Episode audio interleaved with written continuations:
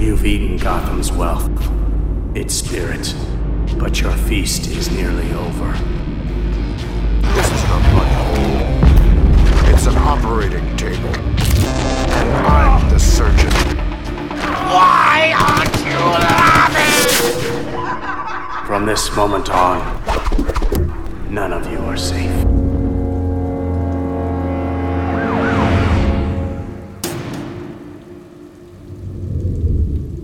Welcome to the Batman Book Club, a podcast exploring the Dark Knight Library. I'm your host, Ryan Lauer. The Batman Book Club is a proud member of the Batman Podcast Network, hosted by Batman on Film. Just go to batman on film dot com, click on podcasts, and you'll find the Batman Podcast Network that has a whole list of other Bat-related shows that also love to frolic in other nerdy subjects that we all like to talk about. Yeah, there we go. Let's say that. Uh, the Batman Book Club is also on Patreon. If you like what's going on with the show and you want to help support the show, keep the generators running in the Wayne Manor study, just go to patreon.com slash the Batman BC. Now, thank you for listening to episode one hundred twenty, Joker. Joining me for the first time on this show, uh, a gentleman who I got to meet in person a few months back. He arrived. He was the hero we needed at the time, and he saved us to make a mighty beer run to the Kroger down the street. It is one Sir Trey Jackson. Trey, welcome to the Batman Book Club. Thank you for having me. I'm glad to uh, provide the essentials on that trip because we did need it. Yes, I'm referring to what I've referred to a lot on here of the uh, the Batman watch party down in Texas earlier this year that all of us got together. And yeah, we got back from a, a late night cookout and Trey had just arrived at the hotel and we wanted to hang out, but we had nothing to drink. And Trey said, I have a car to the Batmobile. So we were like, hey, Trey, awesome. Let's go. So um, that's, yeah. This, so this is the first time I've got to talk to you in person since that weekend, which was a blast. Um, and that weekend is when I, I told you that I wanted to have you come on the show if you would accept the invite. And you said yes. And you told me your pick and all that stuff. Um, I never forgot you, Trey. I promise. Said, well, I really appreciate it. Very much appreciated. Yes. Um, before we get to that, though, I have to ask you, since this is your first time on the show, Trey Jackson, what is your favorite Batman story? Well, I knew this question was coming. So I went back and revisited two of my favorites. Um, so I went back and revisited Arkham Asylum okay. and Dark Victory. Because I was trying to pick, okay, which wow. one do I have to go with? I think if we're being technical, my mm-hmm. favorite story is probably Dark Victory. Yeah, I really like the vibes in Arkham Asylum, but I love the story in Dark Victory, especially the inclusion of Robin. Nice. Does it still get you every time you read Dark Victory that you sort of, I don't even know if you want to say forget, misremember, uh, how long you get into the book until Robin shows up? Yeah, because he's right there on the cover. Yeah. so he, so he, you think he's going to show up sooner, but they do plant seeds pretty early on that, you know, sure. Batman's feeling pretty lonesome. He needs mm-hmm. someone to, you know, actually talk to and come alongside him. So I think it builds up to him pretty organically. Yeah. Uh, and I do love the few pages where it's mirroring uh, Bruce's flashback to his childhood and then Robin going through the same thing, talking to yeah. Alfred. So, yeah, I can Good I stuff. can see him now. Beautiful art from the great and missed Tim Sale. Oh, yes. R I P. Um, yes, that's a good that's a good call. I do understand many people uh, are probably The Long Halloween might be the Ohio State of the uh, Batman comic world, and that people get sick and tired of hearing all about Uh, The Long Halloween on this show, talking to you, Paul Herman, or by favorite Batman stories being picked, and it's always The Long Halloween. So I, I respect your pick because um, episode fifty last year, where we did our top ten favorite Batman stories, Dark Victory was on there, and it wasn't that far mm-hmm. behind The Long Halloween. So yeah. um, I, I love that story. Uh, our pal Garrett Grev loves that story as he was on this show. The, the first time he was on this show, we talked about Dark Victory. So yeah. yeah. I remember Solid the episode. Pick. You do. Well done. I'm uh, I'm married to a beautiful Ohio State fan, so I won't comment on the comparison. But I will say that I love how Dark Victory has all the same kinds of twists and turns and intrigue, but it incorporates mm-hmm. Robin as well. So that's kind of what puts it puts it sure. at the top for me. Gotcha. That's excellent. I think um, I, I I regret nothing in bringing up Ohio State, other than the fact I almost threw up in my mouth saying their name twice. But uh, yeah, I, I don't know. That's a I, that's a fine pick. I appreciate that pick. Um, and I think you debating between Dark Victory and Arkham Asylum has me like, I'm surprised by you, Trey Jackson. Really? Yes. Really? And I'll get into that as soon as we get into uh, the book of choice, and I'll explain all of that. So let's go ahead and let's just dive into Joker.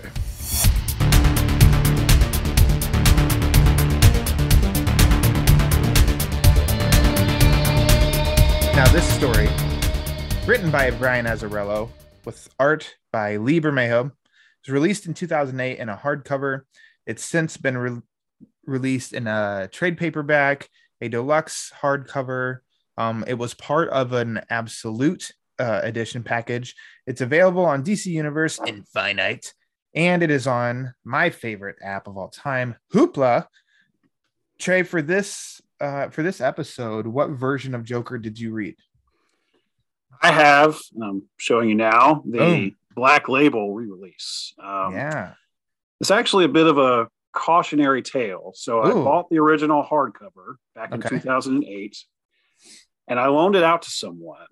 And this is why I have to come to the library and learn from the librarian about how to properly how to properly loan out your books so that oh, you get no. them back.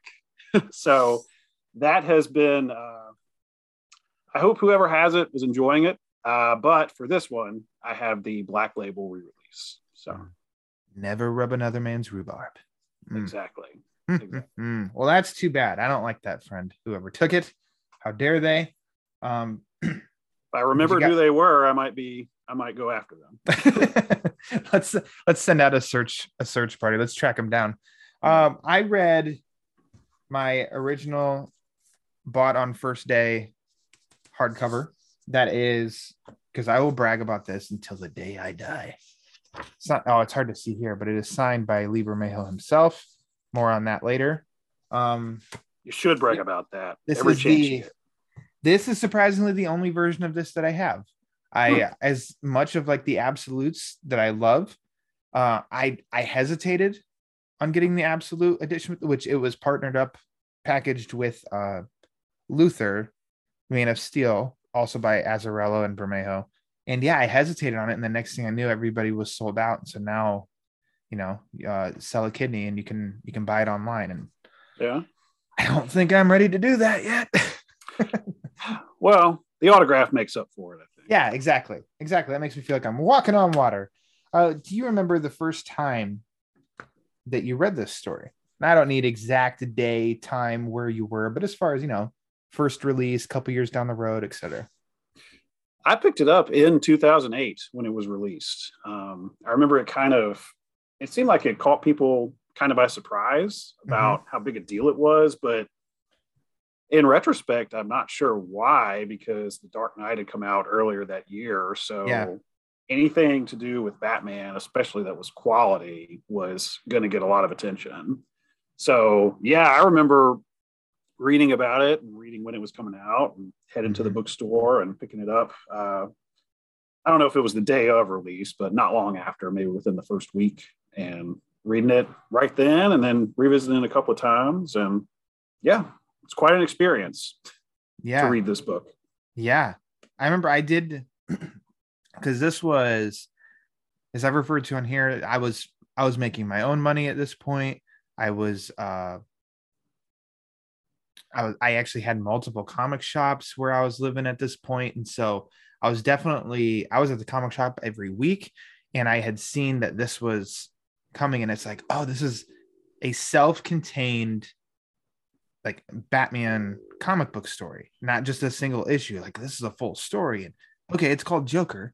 Uh, and at this point, I know that I had become familiar with Bermejo from the two exclusive, you know, uh, illustrations he did for B O F mm-hmm. of the yeah. um, the Joker and the Two-Face ones. Yep. Um, so I and I was really I thought, wow, man, that's some that's his twisted style. That's that's awesome. I don't think I'd read Luther yet.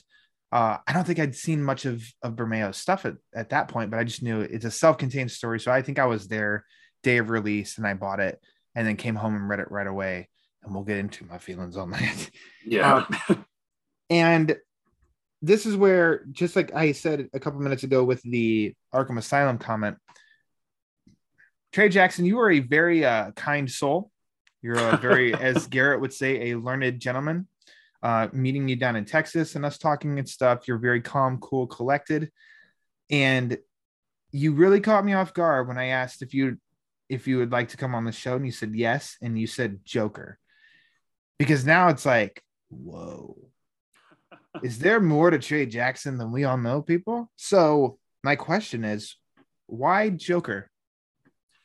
Well, I hope I didn't catch you off guard by wanting to come on the show. That was certainly no, not at all. um, honestly, there's a very boring practical reason that I can oh, share okay. first. Uh, it's one that was not on your list of books you'd covered yet, and okay. I was kind of surprised at that. So I was like, okay, this is a book that I have been familiar with ever since it was released, and feel uh-huh. like I could, you know, talk about it at length. So there's that reason, mm-hmm. but also I. This book is a is a tough one. Mm-hmm. I really, I think it does exactly what it sets out to do, and does it really well. And it's kind of, it's it's tough to read through in the way that it's trying to be. Like, like that's its mission, is you're reading through it and you're just like absolutely disgusted with this person. And you are intrigued by what makes them tick and do the things they do. And you're following it along and wondering, when is Batman going to show up? Yeah. Um, what kind of, you know, city is this that they live in? And it's, I, I, I, I don't say this as a criticism. Okay. It is kind of hard to get through. But okay. I appreciate that because I think it is supposed to be. Mm-hmm. So I love Bermejo's artwork. I've always loved him. I think every everything he does is just incredibly striking, detailed, wonderful to look at. Um, the story, it's it does have some some weak points, but like I said, overall, I think it accomplishes exactly what it wants to accomplish, and I respect that. Mm-hmm. You wanted a challenging discussion, and you knew that there was no way I would say no. And it was a uh, Lee Bermejo uh, book, you know. Um, yeah, I think, I mean, summarize it well. And I think that'll lead into our discussion um, for sure. And I do think the book, it is, pr- it's pretty damn dirty. Yes. Like, it's a very dirty book. Yes. But like you said, too, like, that's what they were trying to do, and not, mm-hmm. I don't think, um, exploitative. Mm-hmm. I don't think that that was their approach. Like, let's just see how gross we can make it. There was a point yeah. in them going as far as that they did with the Joker. And uh, I'm excited to talk, like, to, to go through the evolution of this story and hit on some of those points, because I have some questions for you, too, because I don't know how many times I've read this book. Um, it's been quite a few, and I think there are still some things in which I think many people would say that's a good thing. There are still some parts of it that I don't have figured out. Mm-hmm. And so, um, to ask uh, a professor of your, like of your stature, some of these questions, maybe shed a little bit of light on this. And so I think a little bit of backstory, and I think Lee Bermejo and, uh, Brian Azzarello, they've, They haven't been shy in uh, talking about the origin of Joker, in that Luther, Man of Steel, uh, came out a few years prior to this. I don't know if I don't know exactly what year. If it was two thousand five, two thousand six, um, and I think it was like a six issue series. And for they didn't get specific on, but there's like a myriad of reasons that that became a difficult book to produce. And I think uh, they both kind of said our our friendship is more important than us, like maybe clashing by working together. So let's vote we don't work together and let's remain friends. And then flash forward to, I think they said it was like a San Diego Comic-Con, and, you know, there's like a, you know, a big dinner at a restaurant or something. And uh, Bermejo and Azzarello were at the bar, and apparently D C had wanted them to do a whole series of these books on the Justice League supervillains. So they already did Luther, Lex Luthor. And then they were trying to, they were just talking back and forth about, you know, who even are they? And they just kept coming back to Joker. So then they started to talk more about, well, if we did do it, we could do this. If we could, and it just snowballed into an idea. And then Joker was born. So it, it, it's interesting also because it was, it was supposed to almost like, it's weird in, in reading different snippets. It was supposed to be a continuation of what Luther kind of was in the sense of standalone stories of these villains, but it was also supposed to then, the idea was launch a Jokerverse where they were doing Batman villains in this position. And then in one of the, I think it might've been the deluxe, uh, the deluxe edition, or maybe the Art of Lee Bermejo book, where there is an image of Joker, like that Bermejo drew, and it said it was supposed to be for like the second issue of the Jokerverse series or something like that. And then uh, Brian Azzarello, well, another part that's funny is in one of his introductions for, I think it was in the, maybe it was in your, the trade paperback you have, or maybe it was the recent deluxe edition, that this was actually going to continue. Like, so it was Lex Luthor, colon, Man of Steel, and this was going to be Joker, colon, Dark Knight. Mm-hmm. And then they, yeah. I guess they went ahead and just... and next to that. So there we are. There's a little bit of, of backstory on that. Now, my one rule, this isn't, you got close and tonight you're going to break your one rule. This is not a Batman uh, starring book. Mm-hmm. Now, Trey, I know you know the rules of this show. For a book yes. to apply and be covered, Batman has to have importance to the story. Mm-hmm. Given the a book that came out after Joker, I think that emphasized the importance of Batman in this book. So I'll allow it. Well, thank you. But we don't have to talk about Batman for a bit because we can get through the whole story of Joker. And we are going to spoil the hell out of this book. So if you haven't read it and you want to, uh, press pause. Come back later after you read it. Now take it away, Trey Jackson. What do you yeah. want to talk about with Joker? Spoilers for a fourteen-year-old book. Yes. Yeah. Um, so I was looking at my copy of Luthor, uh, I believe two thousand five is when, two thousand five, okay. when it came out. Yeah. And yeah, the Luthor subtitle was Man of Steel. I, I read that um, they originally, you know, were going to go with Joker, Dark Knight. And because of the movie, D C okay. was like, uh, that would be, that would be a little confusing. So. Sure. Okay. Yeah, but I read that too. Makes sense. Um, so let's see where to start. I guess we should just start uh, at the beginning. Okay. Yeah. So um, let's see. So right away, we'll probably do this a lot. Sure. Bermejo's art is just phenomenal. Let's just go is. with, with yes. the main the main guy here. Lee yeah. Bermejo is incredible.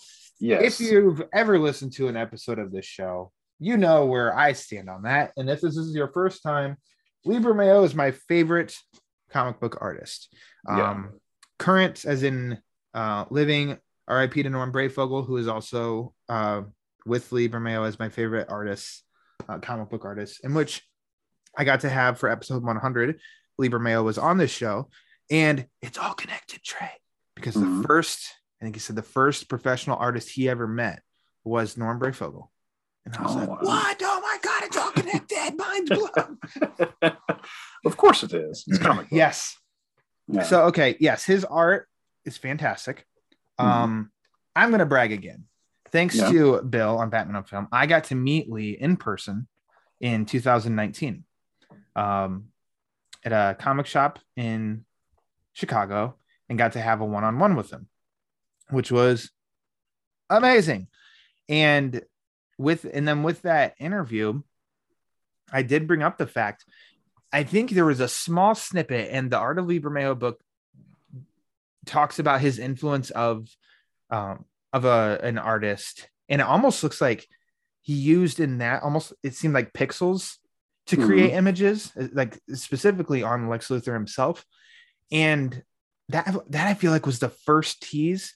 And then in Joker, it goes to, he goes, I guess, two steps further even, and inserts images of very realistic, mm-hmm. um, like painted realistic. And it's, and it's in and out from that look to, um, I don't even want to say like a more comic book style, but yeah. a little bit more animated. Yeah. Not as realistic style. And so the, the, the thing I said, and I'm sorry, I'll read this and then I'll shut up. I, I did ask him about that. And I said, uh, that I think the biggest evolution of your artwork between like Joker and Batman Noel is that basically this step in Joker was in and out of this realistic look and not, and Noel from beginning to end was this realistic style. And then from then on, it seems like what he does is the realistic style. And he'd said, I'd, I'd started trying that style on a book called Global Frequency years before that. And the reason this is like that is because I had this theory that I would control the rhythm of how people read the story. So if something was a little bit more rendered and painted, I thought that maybe they would focus on that image a little longer. So it would create a rhythm for the storytelling. And then when I finished that, the thing I learned was I don't want to control the rhythm. I want to let the reader do that, you know? So then that's the reason I did this story entirely in one style, Batman Noel in the one style. I don't want to tell you how to read the book or try to control anything other than just the basic storytelling. So that's an interesting experiment that he went on. And then like a self-realization too of, of, I don't want to tell you what to think. Mm. I want you to do it however you do. And I think that that is, that is a very artistic approach. And I do take a lot of appreciation for, um, you know, movies, T V shows, comics, uh, novels and stuff that do that, where it doesn't provide you all the answers. It's, well, what do you think happened? How did you take it? And in the end, those, for a lot of people that can be frustrating, but then for just as many people, it can be, well, it's always going to be a winner because what happens then is in your head. It's your, yeah. like, it's almost like it becomes your story in a sense. You decided the fate. Mm-hmm. Yeah. And that that's, that's true of this book too. I mean, there's a lot of things that, and we can get into it as we go through it, but some things that are kind of open to interpretation about which way it actually goes and how to actually read the scene. Um, so I've, listening to Bermejo talk on this show and elsewhere, uh, another artist that he's mentioned as influential is Norman Rockwell, who's one of my favorite artists. Mm-hmm. Uh, not a comic book, although he did, um, for years, did magazine covers. Yeah. Um, but for anyone, if you're familiar with Rockwell, I mean, if you're not, you know, take a minute, look his stuff up. You'll recognize you. Him. You know, you know who Norman Rockwell is. Even if you don't know, you know. Yeah. But Rockwell had this great way of portraying a mostly realistic style, but it was kind of like hyper-realistic. And uh-huh. he had a way of using a picture to tell like a complete story. Um, there's just, you know, and you had to do that with your mm-hmm. designing magazine covers. So Bermejo kind of picks up on that. Um, his use of texture in detail really kind of implies like how a character might be moving through the scene and, you know, how some, how characters in the background are moving. And it really, it's really immersive. Um, and that's just, to me, the art is just the star of the book, honestly. It, it's, it's why I keep coming back to it as, as often as I do, because we've, you know, like we've said, the, the story itself is, can be kind of, on purpose, difficult to get through. It's it's a very harsh story, harsh reality that they're living in. But the artwork is just, you don't ever get tired of going back to it. At least I don't. No. No. Preach. Yeah. You know who you're talking to. Yeah. Yeah. I revisit this all the time. Um, so I guess another thing to notice about this book, um, if you, if you got a chance, go back and reread Luther before mm-hmm. re- getting through this book and notice kind of the similarities, but also the differences. Luthor is very much from Lex Luthor's perspective. There's a lot yes. of internal monologue. There's a lot of like reasoning out to himself why he's doing the things that he's doing. And it's really exactly how they sold it as a character study of Lex Luthor, who he is and why he does this. When they go to do that with Joker, I think very intentionally they said, we can't get into his head the same way we can with Luthor. We have to do this from an outsider's perspective, someone who's close to him to kind of see him day to day and see what he's up to, but still as mystified by some of his actions as, as a typical comic book reader normally is. So that's one major difference from Luthor to this book. It is a character study of Joker, but you can... you can't really delve too deep into his psychological state without ruining some of the mystery and the intrigue of, of the character. Because that's like part of his allure is you don't ever yeah. know what he's, what yep. he's going to do, or why he's going to do it. Totally agree. And that's a great point because I, in somewhere, I think they both had even mentioned with Luther, it was, it was different because it's almost trying almost trying to make you feel sympathetic or empathetic to Luthor because what he's doing, he feels he is the right thing. Mm-hmm. And so how do we, how do we get on his side and understand this without the story being told through his perspective? Yeah. So I think they accomplished a goal there. And then, yeah, exactly. Of we, I, th- I think they'd mention of Joker is not somebody that we should be rooting for. And yet no. people continuously root for the Joker. Yeah. We can't get in his mind because he's not as effective that way. And yeah, like you said, with somebody close to him. So then the perfect startup point for this is uh, Johnny, Johnny Frost, mm. um, which is a great running gag that I love yes. throughout the whole thing. Yes, very funny. Of what's my name? Johnny, Johnny Frost. Well, Johnny, Johnny Frost. And then it's Johnny, Johnny, the whole story. I love that. Um, yes. But it, this guy, he is one who is like, oh man, I want to be just like the Joker. It'd be so cool to be like the Joker, get that respect like the Joker. Like it's cool. The Joker's cool. And I think that that is a, not to be hyperbolic, like that's a brilliant starting point for the story. Mm-hmm. Yeah. Is somebody that close dealing with him. And then you see this, like, I don't even know the correct way to try and describe it other than it's, it's not the story evolving per se. It's like, it's getting darker and darker mm-hmm. and darker and a point of no return. Yeah. And this guy kind of did it to himself. And I, because he idolized the Joker and he yeah. wants to be him so bad. And it's, it's almost like,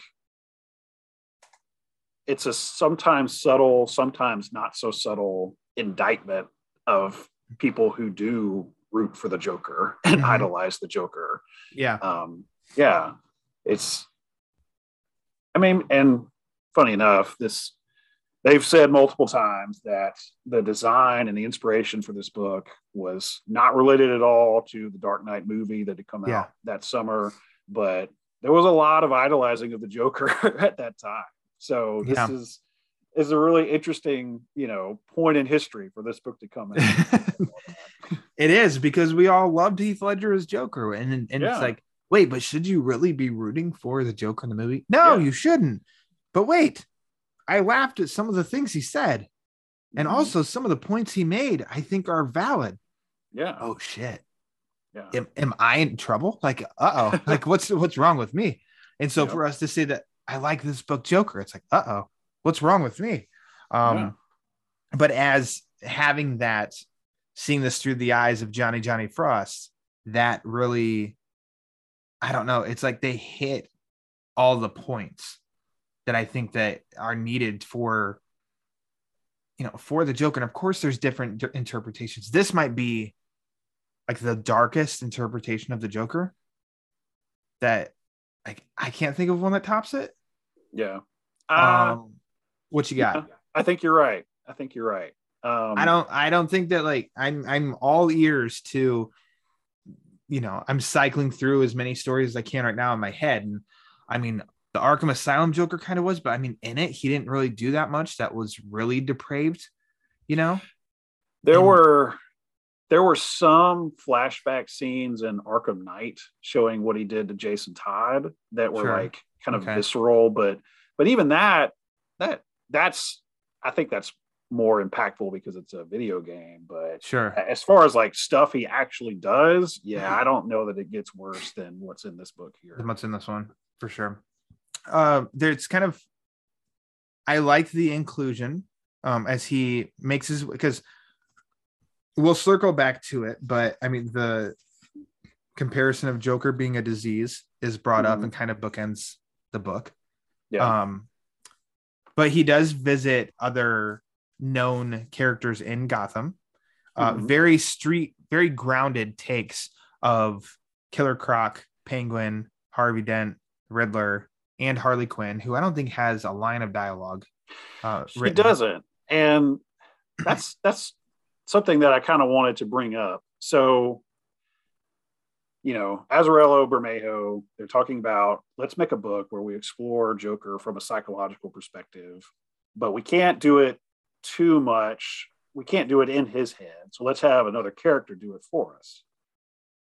You've got Doctor Harleen Quinzel right there, trained yeah. psychologist.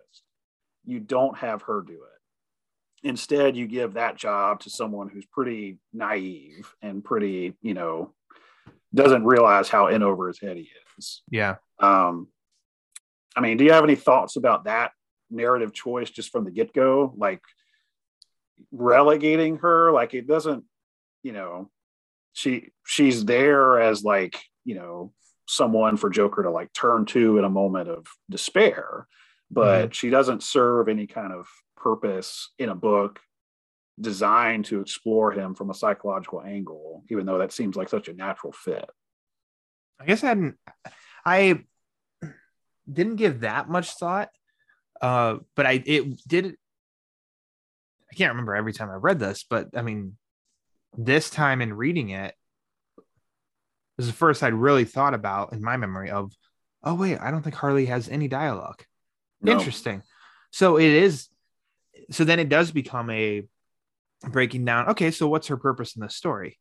Hmm. Um, I mean, surprising probably everyone. She's a stripper. That was yeah. kind of like, oh, okay. Um, but then she's a, she's full on right there supporter of Joker as soon as he's released, um, yeah. standing by his side through everything, and not, there isn't, there's no conflict between the two on their relationship. Yeah. She's the supporter, and um, yeah. And, and you know, there's no abusiveness.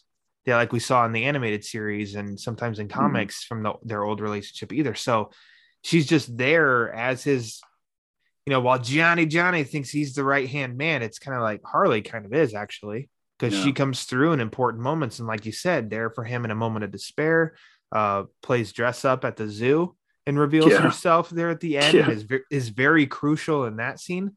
Uh, mm. And she's just, she's in that scene a lot, but yeah, I don't know.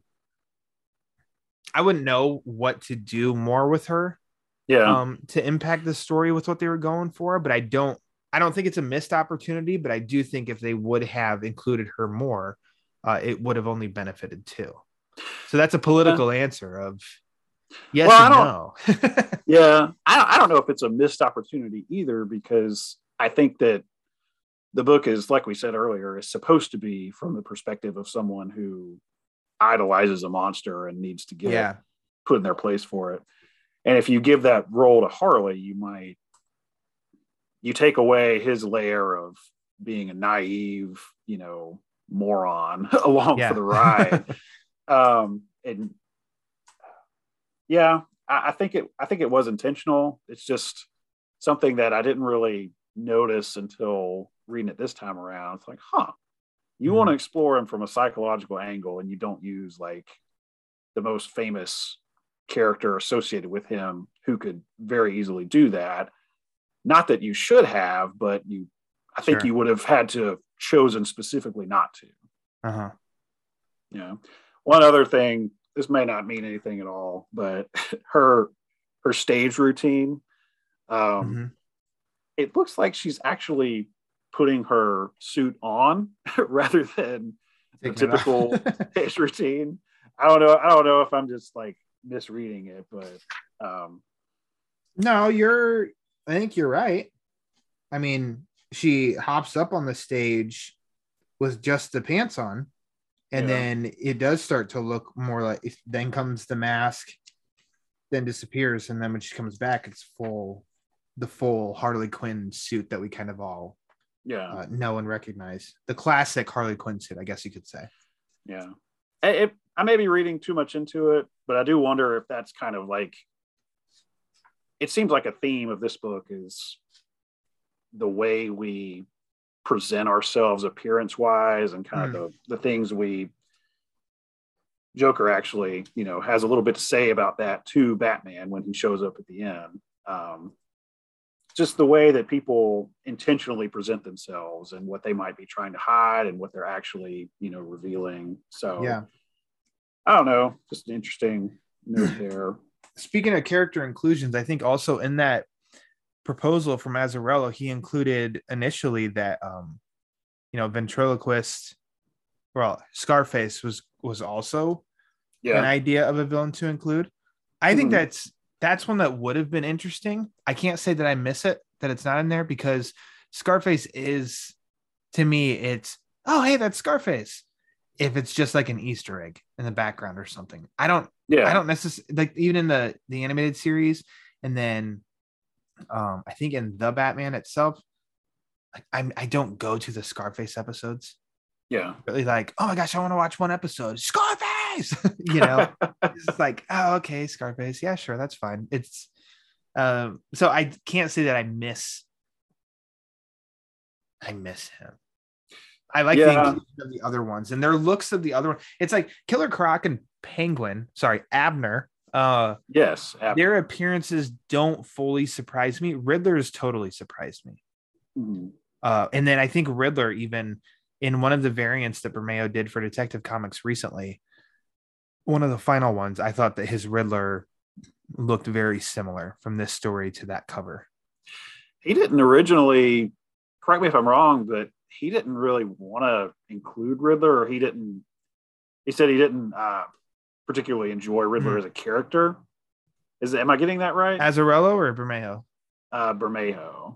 I, I I don't know why I asked who said that, because I don't know. I've never heard yeah. that. So are you I'm, making stuff up, Trey? I oh hope my not. gosh. I hope start, not. A, start a website. Headline. I feel, yeah. I, I feel like somebody somewhere that I read recently I said that well, they didn't. Look- They didn't love that. Riddler, and they were not sure what to do with him.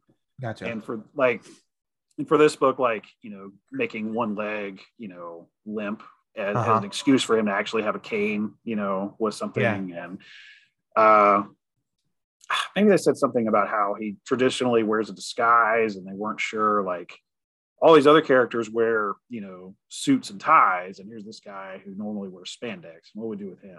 Like, how do yeah. we turn that into, you know, more of a traditional, you know, walk around on the street look? And mm-hmm. that's what they came up with. I actually love the Riddler's look in this book. I thought it was really, yeah. I loved it the first time I saw it, and I was like, wow, I hope that this is uh, some kind of inspiration for a future adaptation. I think mm-hmm. this is just a really striking, uh, cool way to present the character. Not that I don't love the Frank Gorshin spandex, but sure. Uh, I think, I think it's good. It's not my favorite, but it's definitely not my least favorite by any means either. Mm-hmm. Uh, to me though, it's green. He's got question marks. That's all you need. That's the Riddler. Like, yeah. In the end, that's that's the Riddler to me, and he does ask a riddle. Yeah. So I don't know. He's three for three on their interpretation there with him. Yeah. Um, I th- I feel like, so what's interesting to note is I think some influences in which I haven't watched it, uh, influences that Bermejo had with this Joker. Um, he brought up Chris Cunningham in the music video Window Licker by Aphex Twin. Uh, I haven't watched it, but I do see like, I it, just like an image of it. I can mm-hmm. kind of see. Um, also, he said, which probably many know, the Black Dahlia case that he'd read up and seen, um, you know, crime scene photos of Elizabeth Short and that, and the cut, like the cut face and the yeah. smile. And that, that was impressionistic on him. And then Christopher Walken in King of New York, uh, which I've never seen that either. Those were, I think what he's mentioned, Bermejo's mentioned, those were like his influences on creating this version of the Joker. Um, I think the motivation of the story also makes total sense. It's almost, you could break it down a little bit of, you know, as they're talking about the story, okay, what's the baseline? What's the Joker doing here? Oh, it seems almost like while he was away this last time, um, you know, Gotham moved on without him. Yeah. And so now he's out, like he's back to kind of claim his territory, but then also just cause chaos. Cause that's, that's kind of his thing, in which, what do you chaos is his territory. Yeah. And he, the fact that Arkham let him out is pretty baffling. Um, yeah. I'm trying to find, I forget where he said, because I thought he even said at one point too, of like, you know, it, you know, it, there isn't any more crazy or something, you know, along those lines of. Yeah. He said, there isn't any. Because I think that's when he met Croc. For the first, or went back to Croc. That might have been it. Or wait, maybe this is when he first saw Abner.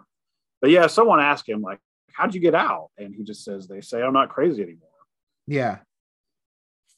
And what? No wonder it's a revolving door in and out of Arkham. If that, ah, Joker, you're not crazy. Why don't you go ahead and have a night out on the town? Yeah. Um, but I mean, he's going back, you see at first, like a motivation and talking with Croc, um, you know, he, he shows empty pockets. And so basically he needs the muscle, which is Croc. Yeah. And I think what's really interesting is, so then there's this, this guy, Monty, who we were introduced to at the very beginning of the story, because they said Joker's getting out and Monty doesn't want to go get him. And that's where Johnny Frost says, I'll do it. And they end up back at the, the Grin and Bear It um, strip club, where Monty's at there, and we see him now all, you know, sucking up to the Joker and everything, and he gets taken to the back with Harley and Joker, and he comes out and he ends up skinned alive in a very horrifying shot. Yes. Um, but like Joker with him later with the guy Johnny Bang Bang, how he treats um, Johnny Frost, um, and he even says with Frost of like how predictable and like boring he is. And I think he finds genuine humor and entertainment out of Killer Croc and Penguin, and then later on with Riddler. And yeah. Harvey Dent is a little bit back and forth, mm-hmm. but the fact that he left Harvey alive goes to show too of like, you do entertain me. Yeah. Um, that's why I think he, that's why he never kills any of the Batman's rogues, I feel, because mm-hmm. they, by them being messed up, he loves how kind of entertaining they are. They're pure entertainment, whereas all these other low-level crooks are, you know, very basic, and yeah. so therefore it it's they're it's just boring, and it, it they mean nothing to him, which is why he can he gets out of that meeting with Johnny Bang Bang, and as they go out, and Johnny Frost even tells him of like, that one will bust, did it, I'll be right back, and then goes in, hey Johnny, and then you see bang bang. Mm-hmm. And there's some dark humor to that, and then it is like, oh, I shouldn't be laughing, but that's kind of funny. Yeah. Johnny Bang Bang wasn't a good guy either, so eh, whatever, you know. Yeah.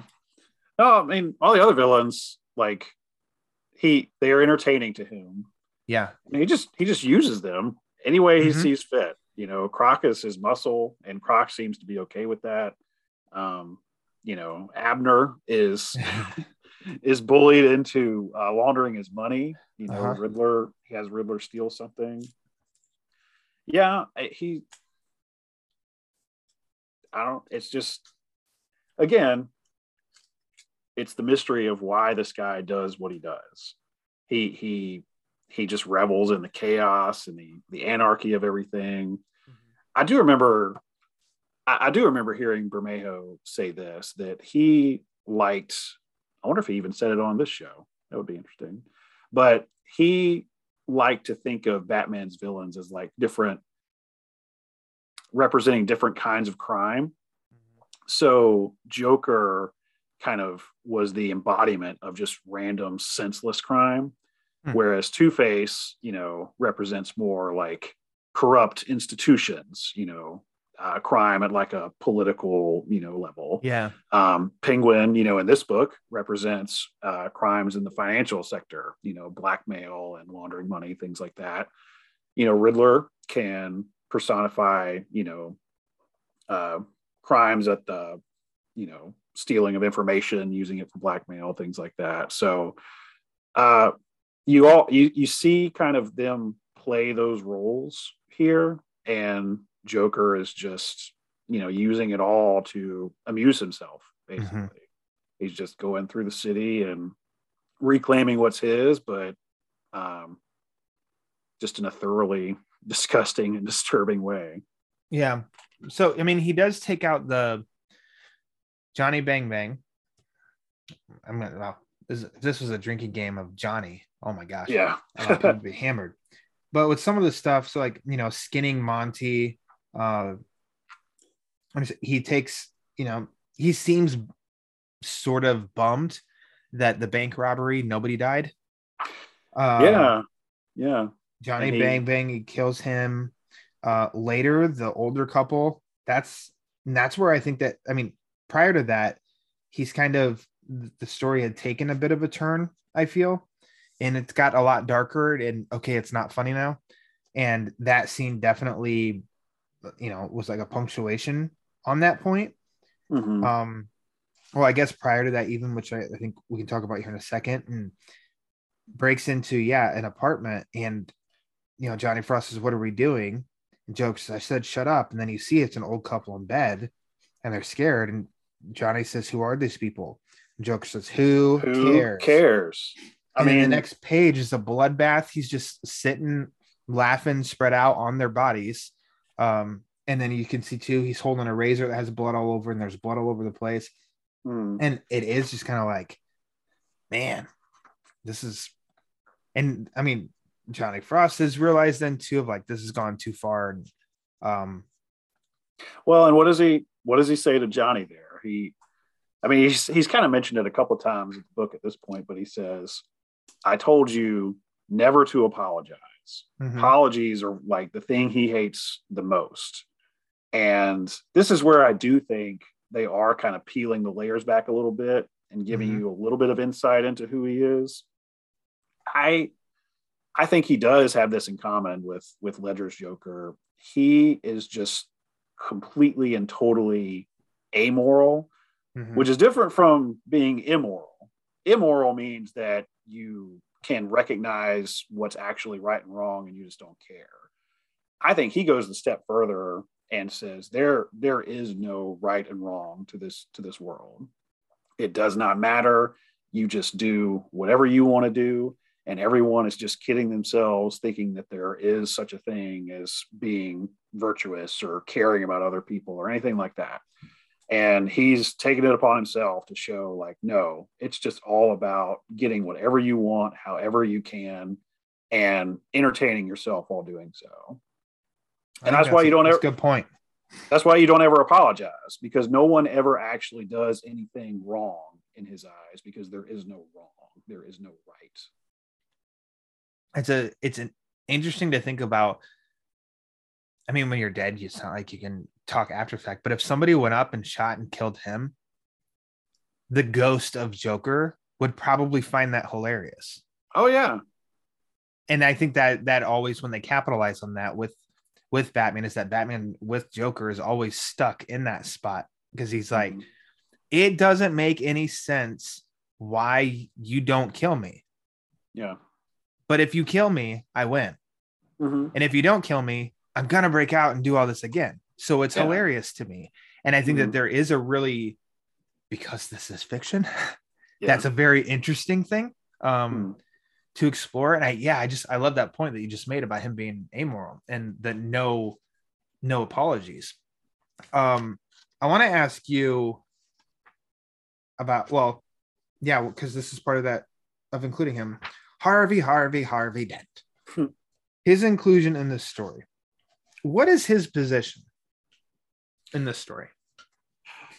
He represents, going back to like him kind of representing the crime at the institutional level. He, I mean, he's kind of stepped in in Joker's absence and, you know, taken over some of his territory.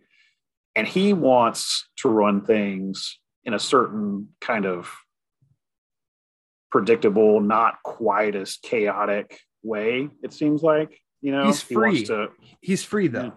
Yeah. yeah. Like, is, is that how you take it? He's not, like, hiding out. Because I took of the mansion that he's in, he's going out in a robe and getting a paper in the morning. Yeah. You know, of like, oh, Harvey's free. Is he back to, is he a D A again? Just at a different yeah. level or something? Or no, I think, I think he's kind of like, I don't know. He's almost kind of like the, in the position that someone like the Godfather is in, or in the Batman universe, someone like the Maronis are in, where everything is running smooth. You know, I got my people on the street, like sending me money back. Um, I've got, you know, my kickbacks coming in. It's a whole like well-oiled organization and, you know, a thing that he's set up to run a certain way. And this is, you know, this isn't in the book. This is just me kind of reading into why the Joker might be so angry at him.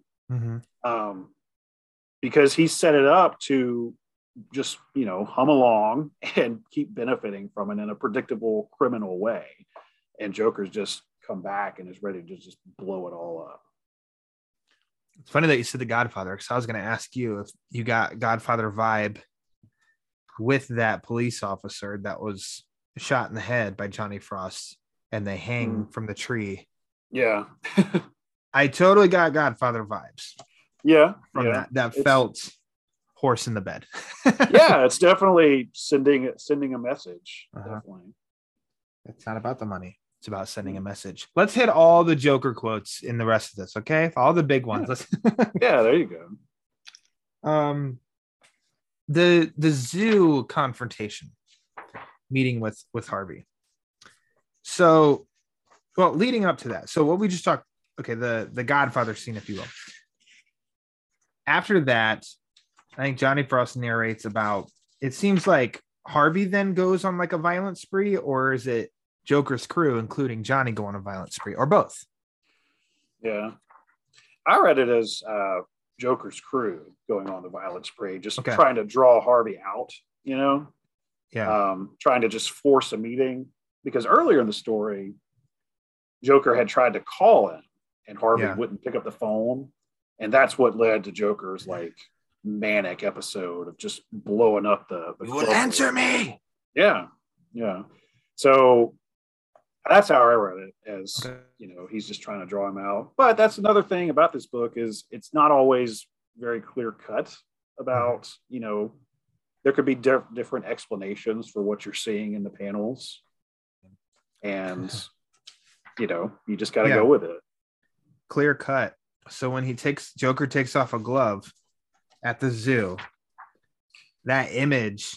oh god! This is yes. the the painted Bermejo image where Joker's holding up his hand and he's got the glass all through it, all the it, fingers. And it he, hurts. It physically it hurts to look at this page. Oh my gosh! Like, it's almost one of his best images, mm-hmm. uh, and it's like the tough one of the toughest to to look at as well, because it is. It, it's almost like if you get an image where, you know, something's shoved up a nose, that's like, you can feel that seeing that image, oh, yeah. or something yeah. in an eye or something, you can just feel like, oh, and you see this and they kind of shudder a little bit from it. Mm-hmm. Uh, but that confrontation at the zoo, I find it interesting. Let's see. Is that the, yes, that's the big one. So I'm trying to think what my question was here. I'm an idiot. That's why I'm glad that you're on here to explain this book to me. I've read it a lot of times and I don't understand what's mm-hmm. going on, Trey Jackson. Mm-hmm. Um, what's Harvey's what's his angle here with bringing Frost into the equation? Did he want Frost to take Joker out at, at an opportune moment? Like he was trying to convince him, like that's his whole monologue to him. Like, that's true. Dude, this mm-hmm. guy is going to murder. So he says he's gonna he's gonna stand over you with bloody hands and laugh. Yeah, yeah, yeah. He, okay, yeah. You you think you're you know moving up the ranks or whatever. He is he's just using you like he uses everyone else. And mm-hmm. as soon as you're not entertaining or whatever might occur to him, he's just gonna he's just gonna be done with you. So it's in your best interest and mine, but mainly yours, to just take him out if you get a, if you get the opportunity. And I don't know, that that was that was my read on what Harvey wanted Johnny Johnny to do, um, and that's why Joker felt the need to then do what he did after the confrontation with Harvey uh, and say, "Now we're even." Which that is, might be the most disturbing part. Yeah. It, Which is really, it's it, it's a total, and I know this approach that Bermejo, I think, feels this way too, of with a lot of stuff. I know he's mentioned, you know, um, I think he's mentioned Seven before, that he, he loves the movie Seven. Mm.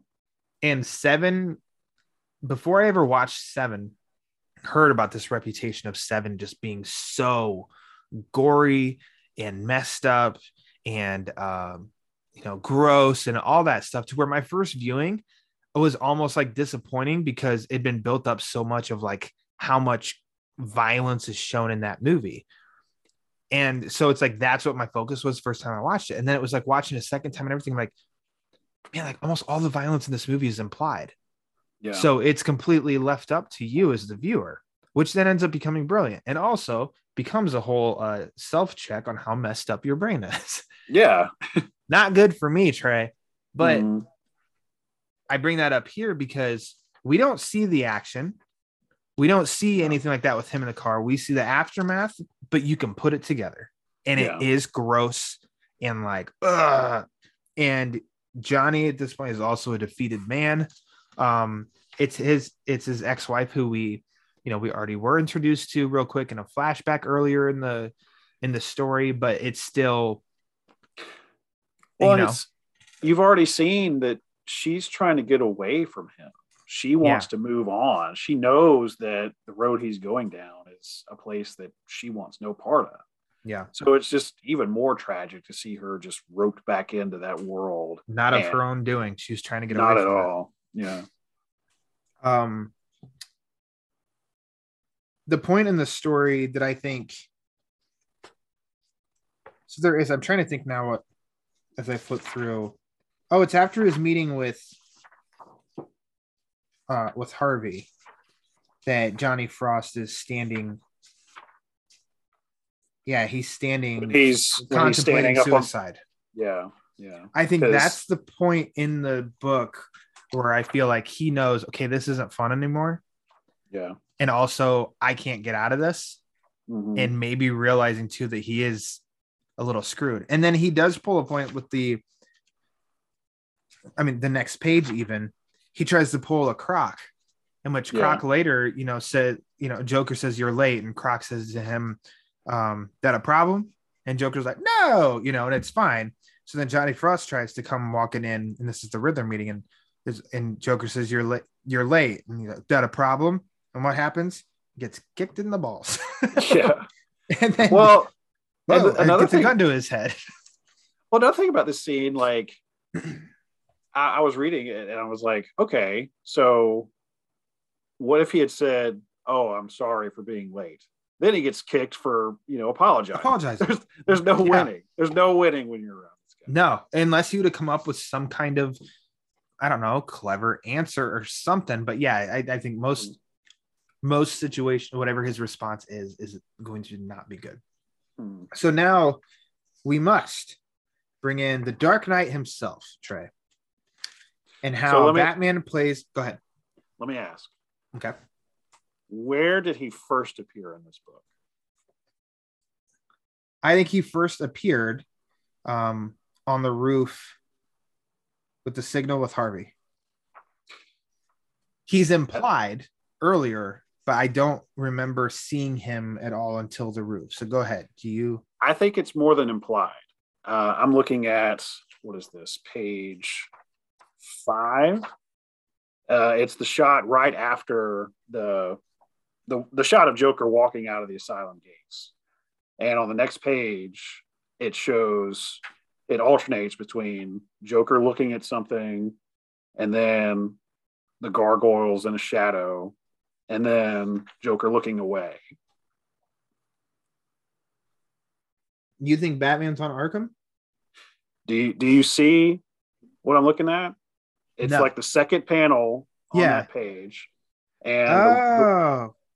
the, the word is, have to admit, seeing him in person for the first time, Johnny. Oh my it. God, Trey Jackson! I have never, no, I never saw that. I just thought that was unique in the sense of he's just flipping off, flipping yeah. off Arkham. And Johnny even says, like, oh, he's saluting the city. No, oh. I don't think he's saluting the city. He's, he's flipping off Batman. Batman was there on that gargoyle, and then lightning struck. Man, on. You're a brilliant man. No, I never, I never thought of that. I think Batman is. I his, fully believe that he, that's him for sure. Yeah, yeah.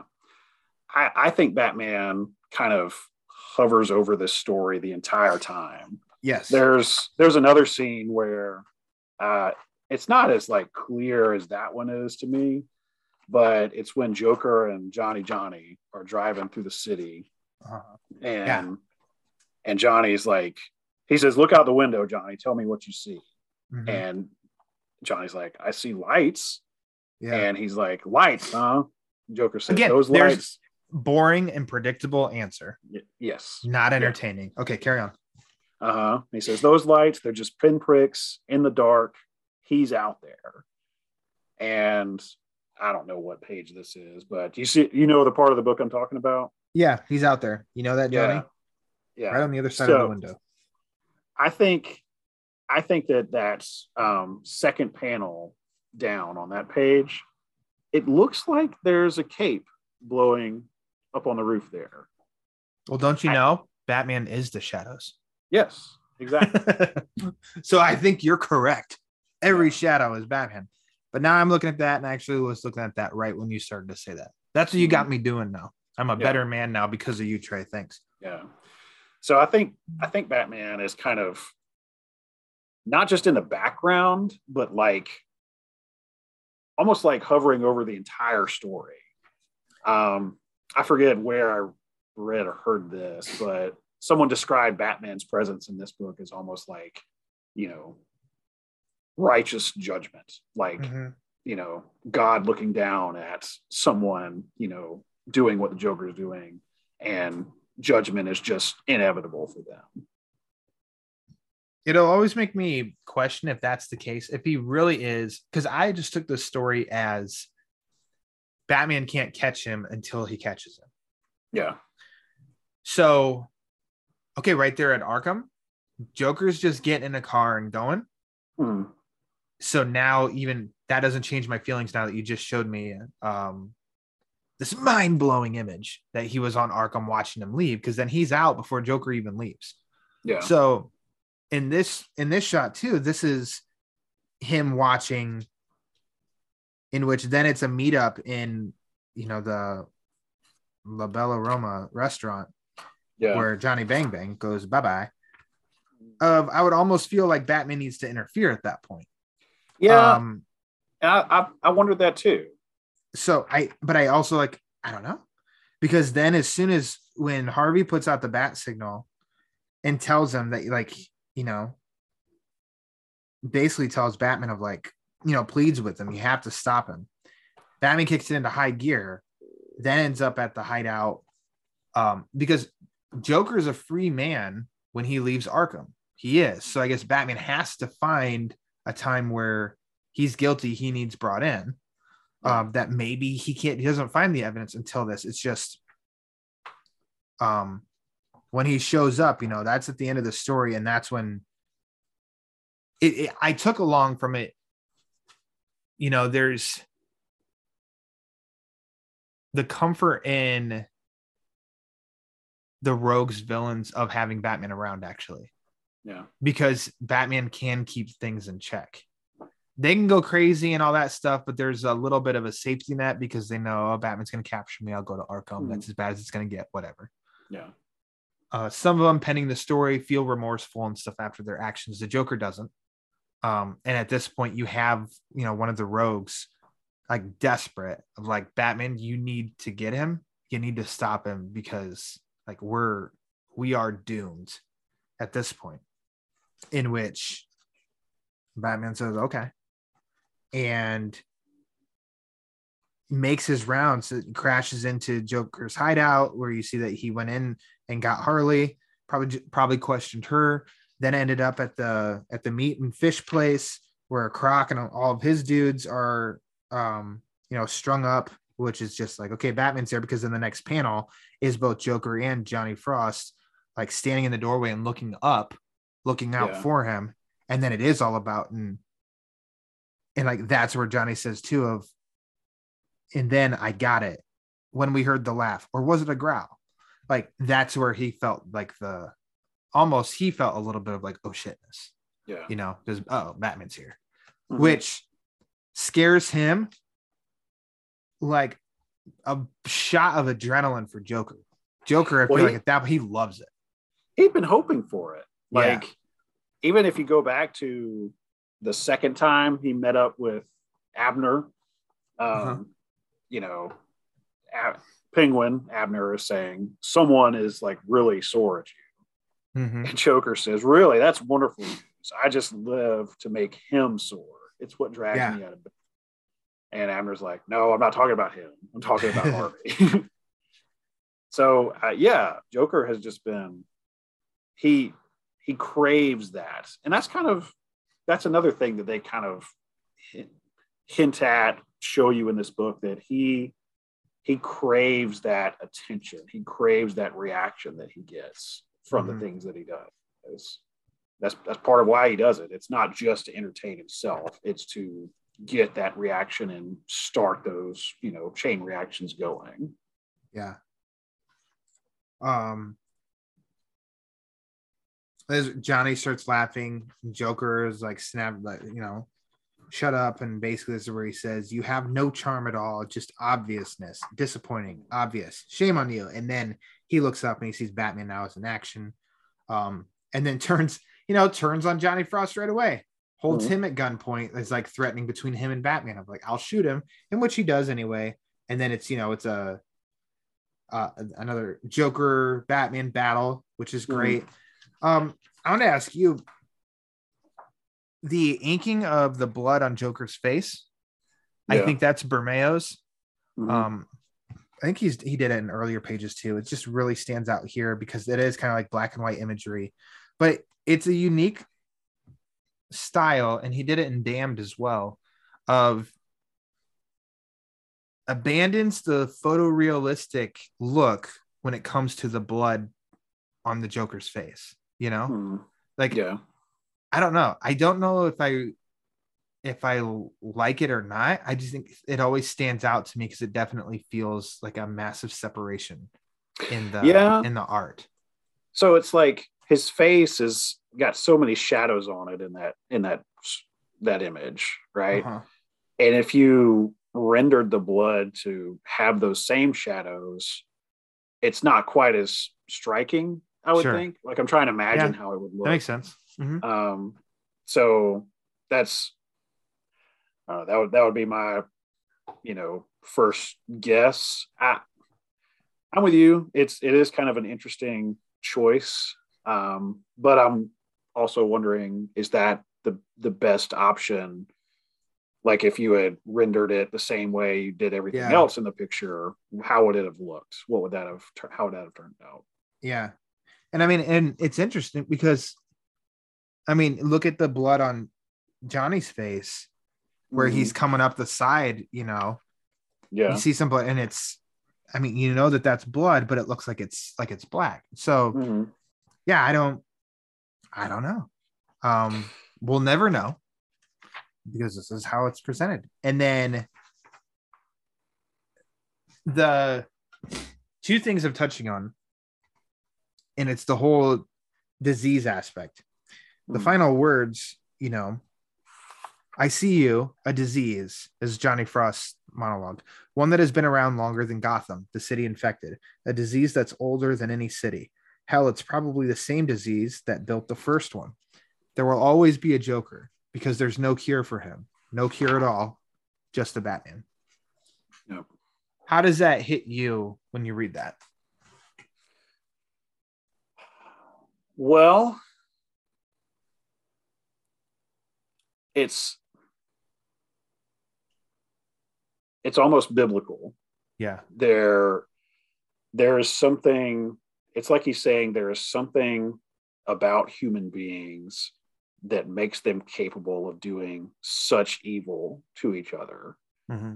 And it's just there. It's part of what it is to be a human being.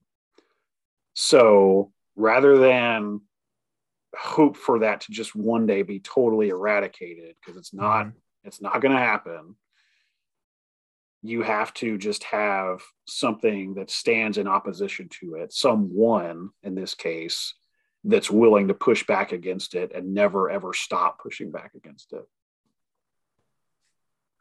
That that's that that's my, you know, that's how it hits me. How does it hit you? I think it's appropriate. Mm-hmm. Um, in just thinking that, and a lot of similar thoughts to what you you'd said of humans doing bad things to other humans is going to continue for the, you know, the rest of time. Yeah. And it has happened since the beginning of time. Mm-hmm. Um, and all we have are the people to stand up and try to intervene or lessen the damage done. Mm-hmm. In which this case is Batman.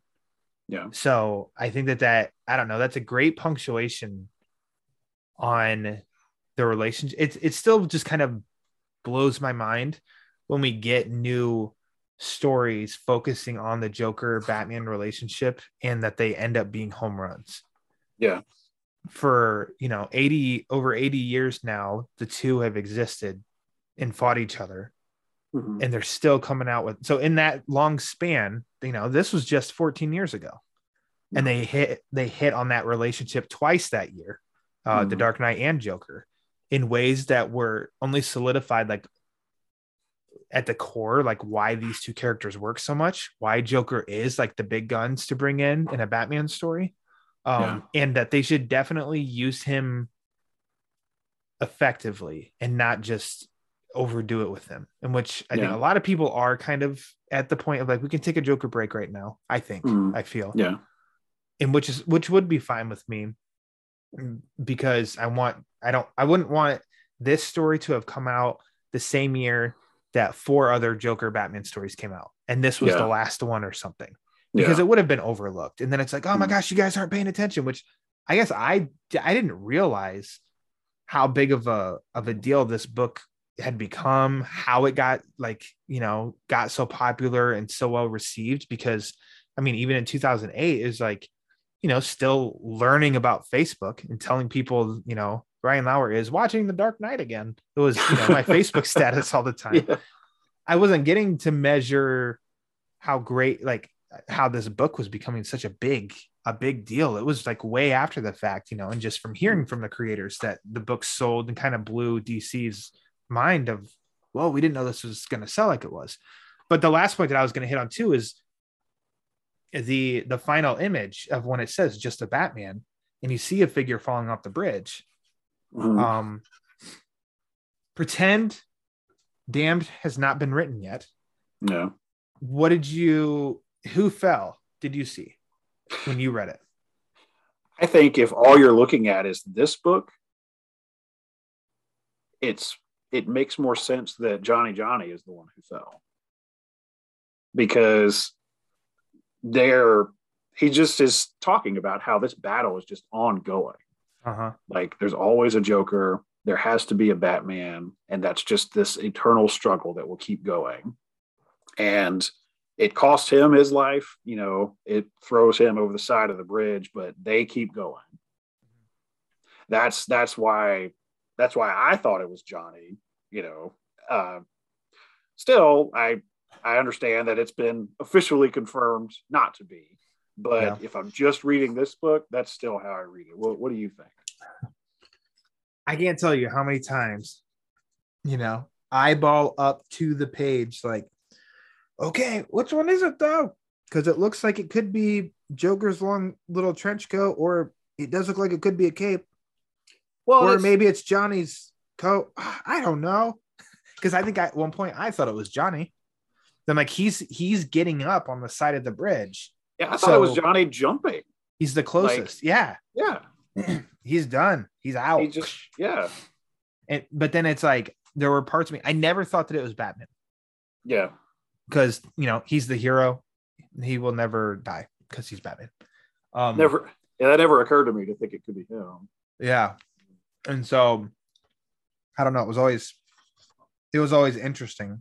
Um, and I never got to have like sit and have the conversation with someone. So thanks, Trey. Well, can I can I ask you uh, something? Why? Okay. Why do you think that Batman's uh, answer to Joker, because Joker asked him, why do you leave half your face uncovered? His Batman's answer to him is to mock you. Well, what do you what do you think he means by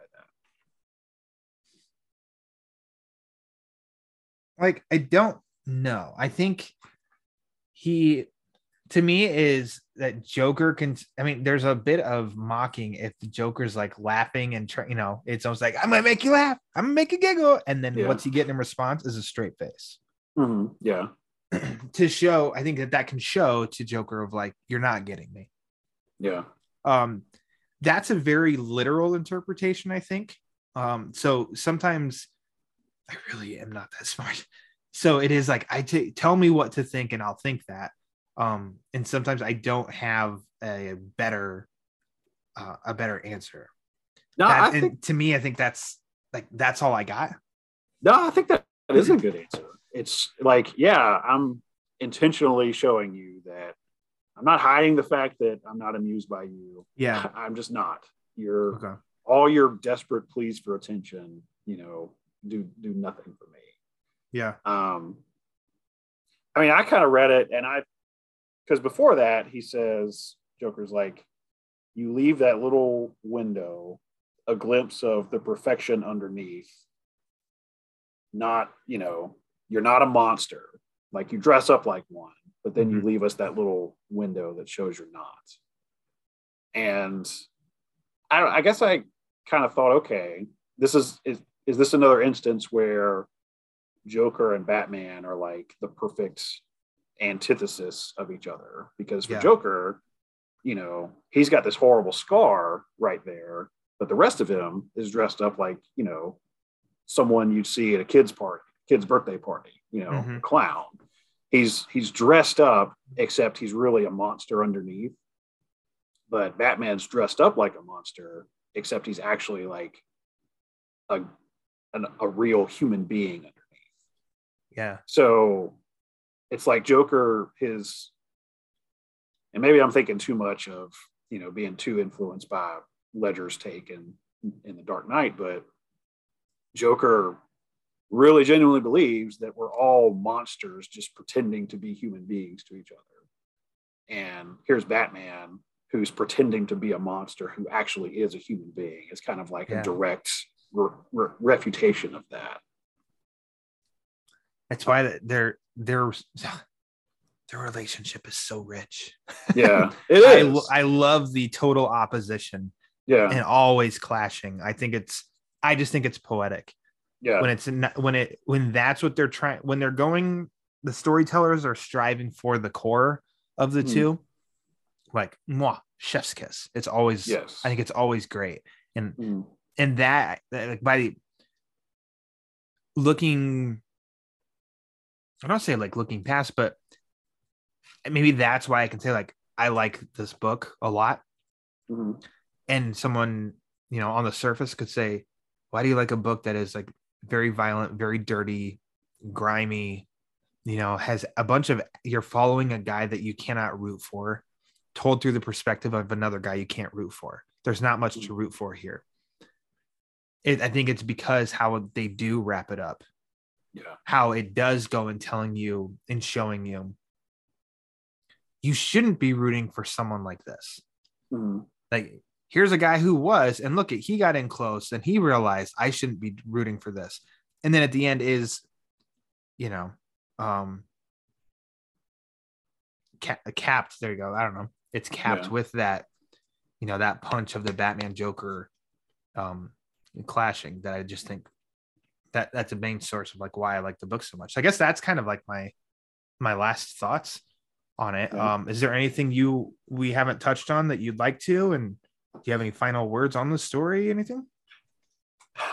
Um, I mean, we could obviously keep going. there's, so, there's, there's, there's, there's all these little details and things yeah. to point out. Um, next, next watch party. We'll have to, there you go. So there you go. Of a Joker session. Yeah. Yeah. There we go. Everybody bring um, your makeup. no. Um, Yeah, I'm in the same boat. This this book is, I really, really appreciate it. And I really like how they present that just eternal struggle between yeah. these two characters and what they represent. As harsh and tough as it is to get through, it, yeah. it is so on purpose. And I can I can respect and even admire that. And I do. So, yeah. It's um, be careful, you know, who you're around when you're reading it. don't, yeah. let, don't let don't let any any young impressionable people happen upon you. Um, no, but but yeah, definitely um, good story. Another showcase for fantastic artwork. Yeah, um, glad really to talk about it. Understandably so, really elevated Bermejo in the eyes of comic book readers. Mm-hmm. I think we were already getting enough of a taste of Azzarello to know that he is a really good writer yeah. at this point. And you were, you know, you were either, I feel like, in on him or you weren't at that point, because mm-hmm. he does a lot of, you know, very gritty crime stories and stuff that he had before this. And then, but yeah, Bermejo really elevated himself of like, no, this guy is, this guy is good. Mm-hmm. Okay, people, give him his own Christmas story. Okay. Let him illustrate yeah. it and write it himself. yeah. Um, I do have to ask you, couple favorites. Yeah. You you know, you know they're coming. Yeah. So here absolutely. We go. You're prepared. Uh, What's your favorite part of Joker? My favorite part? Um no I guess judgment. I would say no judgment here if it's a disc, if it's a bad part. no, no. Um I mean obviously the fight at the bridge at the end with Batman is where it all comes together yeah. and really really ties together the the story to that point, but also the themes that I think they were going for. I think they put all, all together really well right there. Mm-hmm. Um, I did, you know, I said earlier, I, I liked, I liked the look of Riddler in this book. I liked that he, he was really the only other rogue that interacted with Joker that wasn't afraid of him. Yeah. That just kind of didn't stand up to him, but just wasn't intimidated either. Mm-hmm. Um, so I kind of liked that part. Um, yeah, but I mean, the bridge fight at the end—that's where that's where it all really comes together. I think that's. I mean, that's it for me too. There are very impactful parts throughout the story, but as far as, you know, go to a part that that you that you love, you know, in this book, that's what I'd flip to right away. Yeah. Um, in both the the art, the fight, and then the dialogue slash monologue, you know, um, that's being said at that point too. I think, I think that's yeah, that's my highlight. How about a favorite panel? I'm gonna go with the full page uh, on page four, where he's leaving the asylum, walking through the gates. Oh, that's uh, that's such an iconic image. I love the look of Arkham in the background there. Um, Man, that's just that's a painting right there. Yeah, there's like that's one that could be sold as a poster. Yeah, maybe has been. I haven't seen it. Um, just for the sake of more discussion, I'll say I'll whisper that, that that's my pick too. But I'm gonna say that my pick. Um, I don't know, because I mean, there's a lot of really good stuff. The impactful one of the glass in the fingers, that's done in the photorealistic look, you know, and that's like uh, simple. But the first panel of the bat signal in the sky, um, yeah, like yeah. that looks to me the Batman mm-hmm. now.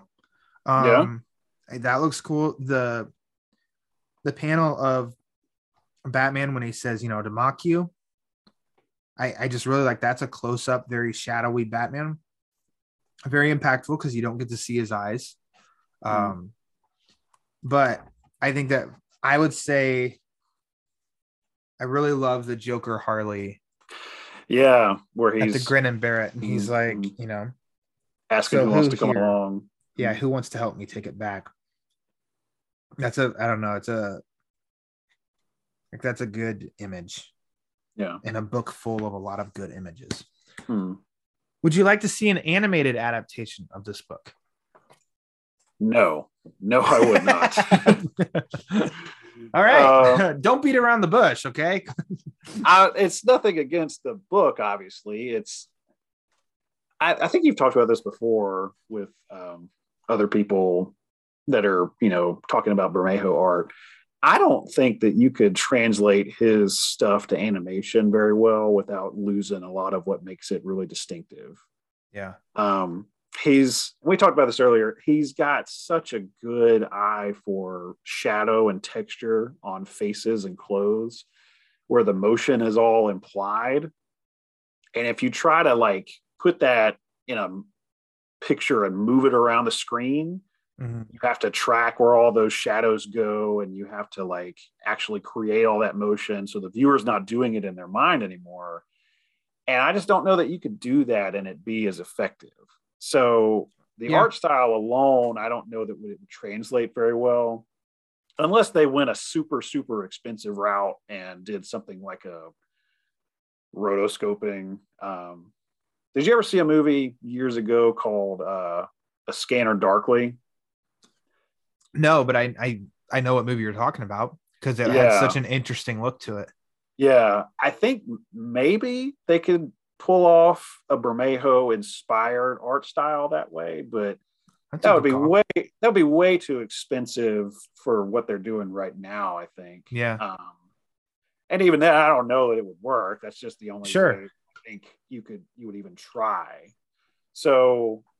Mainly for to not lose the distinctiveness in the art style. I, I don't know that I'd want to see an animated adaptation unless they just really swung for the fences.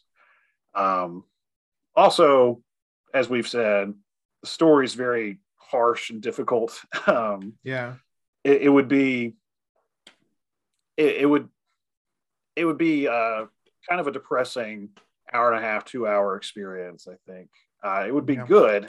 I, I think it could be done. Well, but I just like the Joker movie itself, the live action one of like, or maybe you don't agree. I mean, it was received well, but I don't know anybody who's just kind of like, hey, family, movie night, let's watch Joker.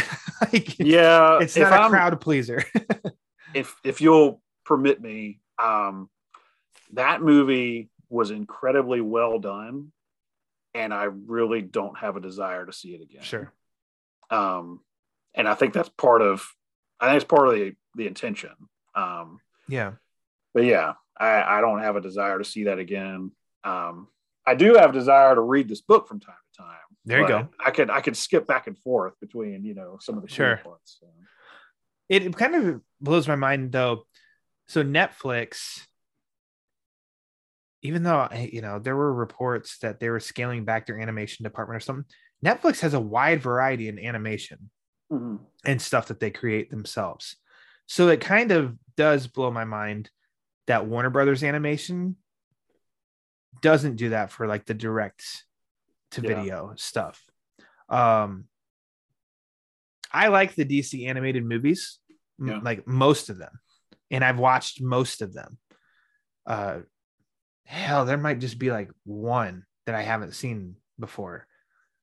But And there have been, I know creators have said this too, of, and they they weren't like uh, talking bad. It was almost like they felt bad for saying it because I know that there are people who work in that department that work hard on on the movies that are made.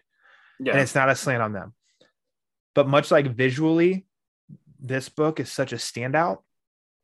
I don't think you should you should attempt to do it animated unless you're going for something that's a standout. Yeah. I don't know animation budgets. I don't know how you can do something different than what you're doing and have it be the same cost. I have no clue on any of that stuff, but I don't disagree with that either. There are certain books that stand out. So, you know, I mean, hell, Bermejo's work, Joker, Damned, uh, Noel, um, yeah. Morrison and McKean's Arkham Asylum. Yeah. Uh, I don't want those movies fitting into the style they're doing right now. Yeah. Be- Yeah. Because they are very, like, all of them are the same style and they're different stories. And I love The Long Halloween parts one and two.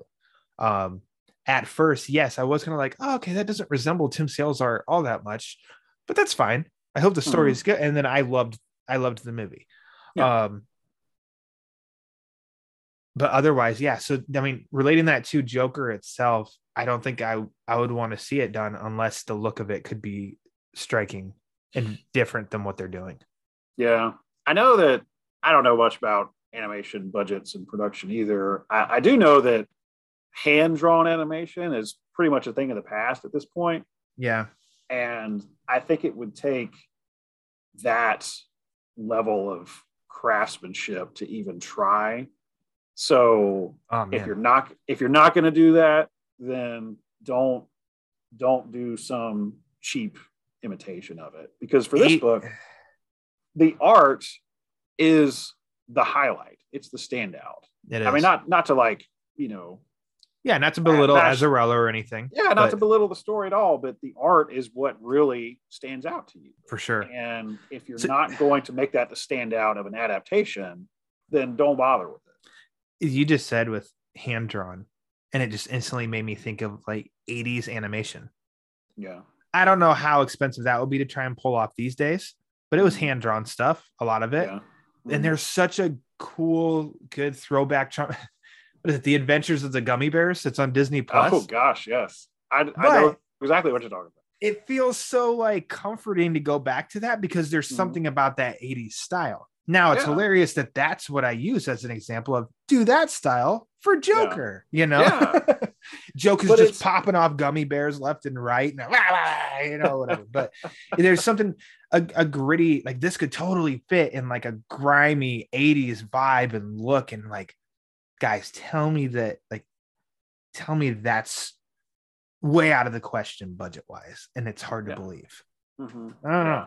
I don't know. I, I don't know either, but, but I'm with you. The that's throwing back to that style. Yeah. There's such an authenticity to it that is hard to replicate when it's mostly C G I these yeah. days. Um, we have just put The Adventures of the Gummy Bears on a pedestal, an unreachable pedestal here on this show. Peak animation was Gummy Bears on Disney Plus. Uh, the Batman Book Club is not sponsored by uh, Disney or any. I don't know the if legal we, terms there. if we, if we weren't recording, I would sing the song right now. I yeah, I, I can't. I cannot afford a lawsuit. Okay, please yes. don't. Um, Trey, that's, that's my final question for you, my friend. Um, I want to, I want to thank you one for saving the day back, uh, back in March, um, down in Texas, but then also for, for, yeah, accepting the invite. And I know it took, a, it took a few months to make it happen, but, um, yeah, I appreciate you choosing this book.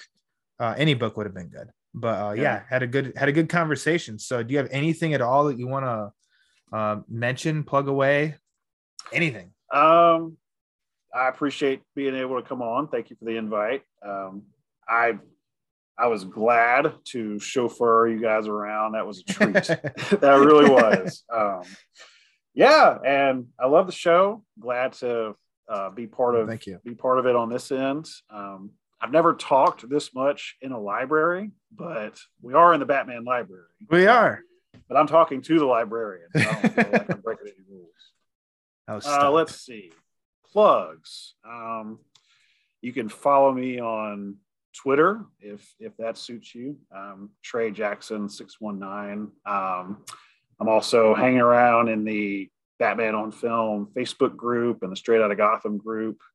I've written a couple of op-eds and features for Batman on Film. Yeah. Um, I even wrote some back in the day. I think they're up on Superman on Film now, maybe. I'll have to check okay. with Mister M F R on that.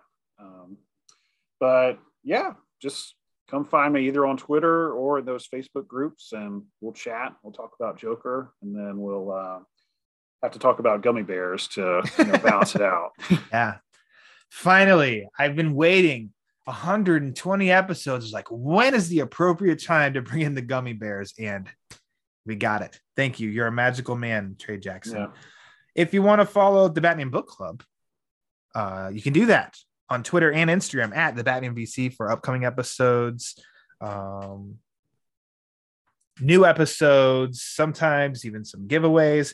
If you would like to get some more content, subscribe to the Batman Book Club YouTube channel, where I'm starting to put up more consistent um, things up there, specifically The Road to No Man's Land with Peter Arvera, where we're exploring that massive omnibus. We're having a great time. Those are dropping once a month. Uh, check that out, as well as semi-recently, uh, I did a from script to sc- from page to screen with Garrett Grev on the Batman Ninja Turtles movie. So yeah, check out the YouTube channel. Um, if you have any questions uh, or comments, you can write in. You can email thebatmanbc at gmail dot com. Got a very, very nice email uh, recently that I'll share some some parts of it uh, upcoming, because the gentleman brought up some some pretty good points as well. Um, if you want to support the show, there's a variety of ways you can do it. Like I said at the top of the show, patreon dot com slash thebatmanbc. You can support the show with merchandise from TeePublic. Go to tee public dot com, type in T B B C, as in the Batman Book Club. But if you want to support the show and you don't want to spend any money at all, that's one hundred percent A-OK. Just rate and review the show uh, wherever you listen to the show, whether it be Apple Podcasts, Spotify, Amazon, Google Play, iHeartRadio, or any of those. Just rate and review the show, because the more reviews the show gets, the more it helps spread the word. And as Trey and I both know, the word is panic. So for Trey Jackson, I am Ryan Lauer. And until next time, read my Batman comics.